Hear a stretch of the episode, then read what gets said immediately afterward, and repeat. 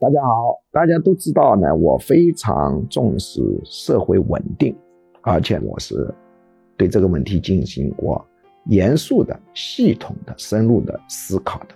今天呢，我来讲一个案例，叫东西德稳定合并，成为欧洲经济火车头。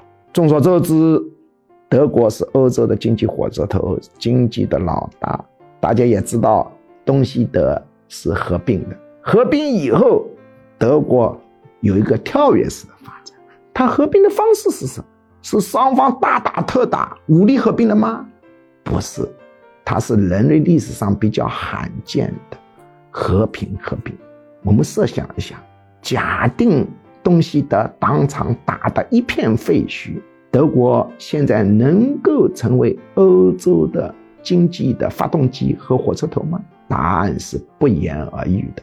不能，所以东西德稳定的合并，真是造福他们的人民啊！稳定对中国非常重要，我们只能在稳定中逐步改良，逐步发展。